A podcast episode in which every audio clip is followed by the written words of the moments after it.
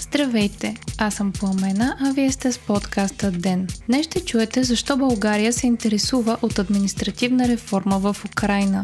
Ще има ли задължително лечение на COVID-19 у нас и за новите искове на антикорупционната комисия? Сряда, май, 20 ден.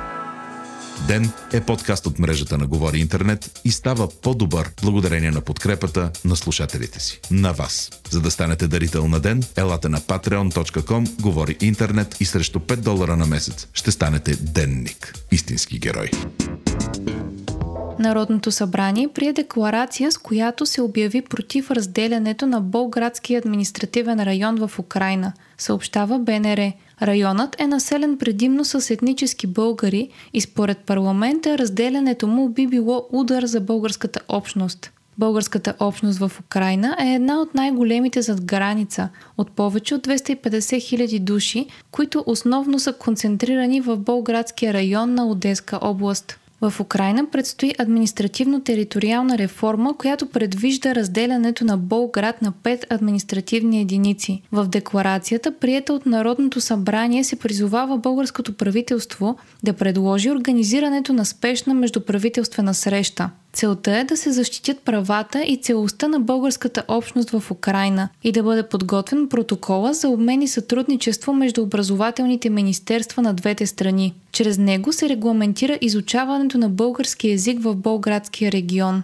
Декларацията е внесена от ГЕРБ, Обединените патриоти и Воля, а от управляващата партия напомниха, че в началото на годината премиера Бойко Борисов и президента на Украина Зеленски са се срещнали и Зеленски е поел ангажимент административната реформа да не засяга българската общност. Проведен е и разговор между външните ни министри, на който позицията на България по въпроса отново е била изтъкната. В декларацията се казва, че България отчита суверенитета на Украина и ангажиментите й по международните договори.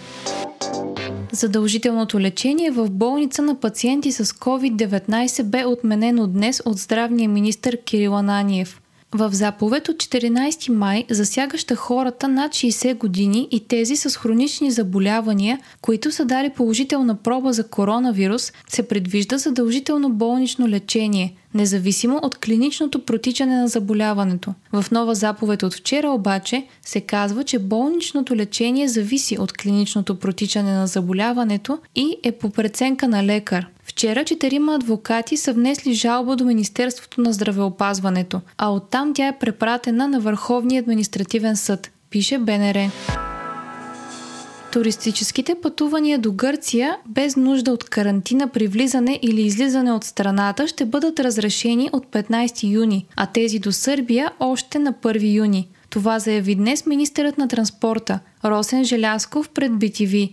Влизането в съседките ни ще става след попълване на декларация. Пътуващите ще трябва да посочат лични данни, телефон за връзка, да декларират, че не са заразени с коронавирус, не са под карантина, пътуват на собствен риск и са запознати с ограниченията, свързани с COVID-19 в страната, в която отиват. Новите случаи на COVID-19 у нас са 33, а излекуваните са 38. Така за втори пореден ден излекуваните пациенти са повече от новозаразените. Комисията за противодействие на корупцията и отнемане на незаконно придобито имущество е внесла иск за отнемане на имуществото на бившия финансов министър Стоян Александров, а с друго свое решение от днес ще се иска и отнемане на имуществото на бизнесмена и издател Иво Прокопиев и съпругата му, съобщава BTV. Стоян Александров, който е министър в кабинета на Любен Беров от 1992 до 1994 година, е обвиняем за отпускане на кредити и заеми без да има лиценз за банкова дейност. Антикорупционната комисия ще поиска отнемане на имущество за над 10 милиона лева от Александров и свързани с него лица и дружества. Обвиненията срещу Александров са от миналата година и са задаване на заеми срещу годишна лихва в размер на 14 до 18% за периода между 2002 и 2015 година.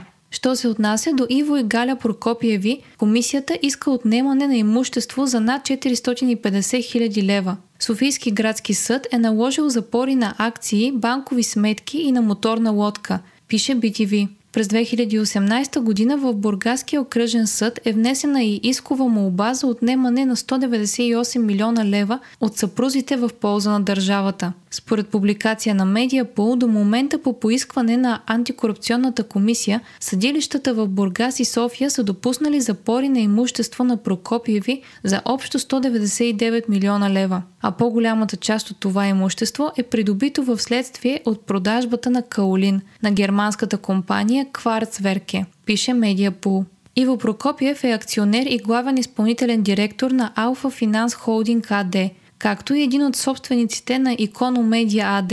В издателската група на Икономедия се включват Капитал, Дневник, Бакхус, Регал и други. Според Прокопиев, действията на антикорупционната комисия срещу него са започнали след разследванията на Капитал за модела КТБ и са репресия срещу семейството и бизнеса му заради независимата позиция на Капитал и Дневник, пише Медиапул. От комисията са излезли с официално становище гласящо. По нито едно от производствата, касаещи Ива Прокопиев и Галя Прокопиева, не са претендирани и предприемани каквито и да е действия, свързани с издателската им дейност и с имущество, принадлежащо на Икономедия АД.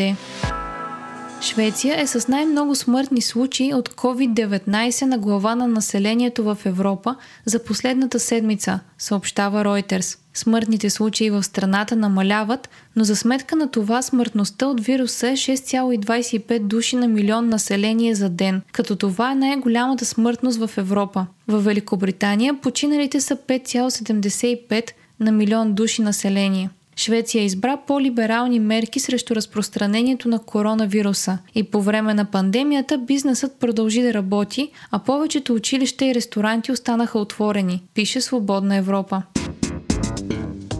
Няма да има присъствени лекции в университета в Кембридж през следващата академична година, съобщава BBC. От университета са обявили, че всички лекции ще се провеждат онлайн до лятото на 2021. Не се изключва възможността за присъствено обучение на малки групи, ако те спазват социална дистанция. Вие слушахте подкаста Ден. Ден е част от мрежата на Говори Интернет. Епизода води Пламена Крумова. Главен редактор на Ден е Димитър Панайотов. Аудиомонтажа направи Антон Велев. Ако искате да не изпускате епизод на ден, не забравяйте да се абонирате в Spotify, Google Podcast или да ни оцените в Apple iTunes.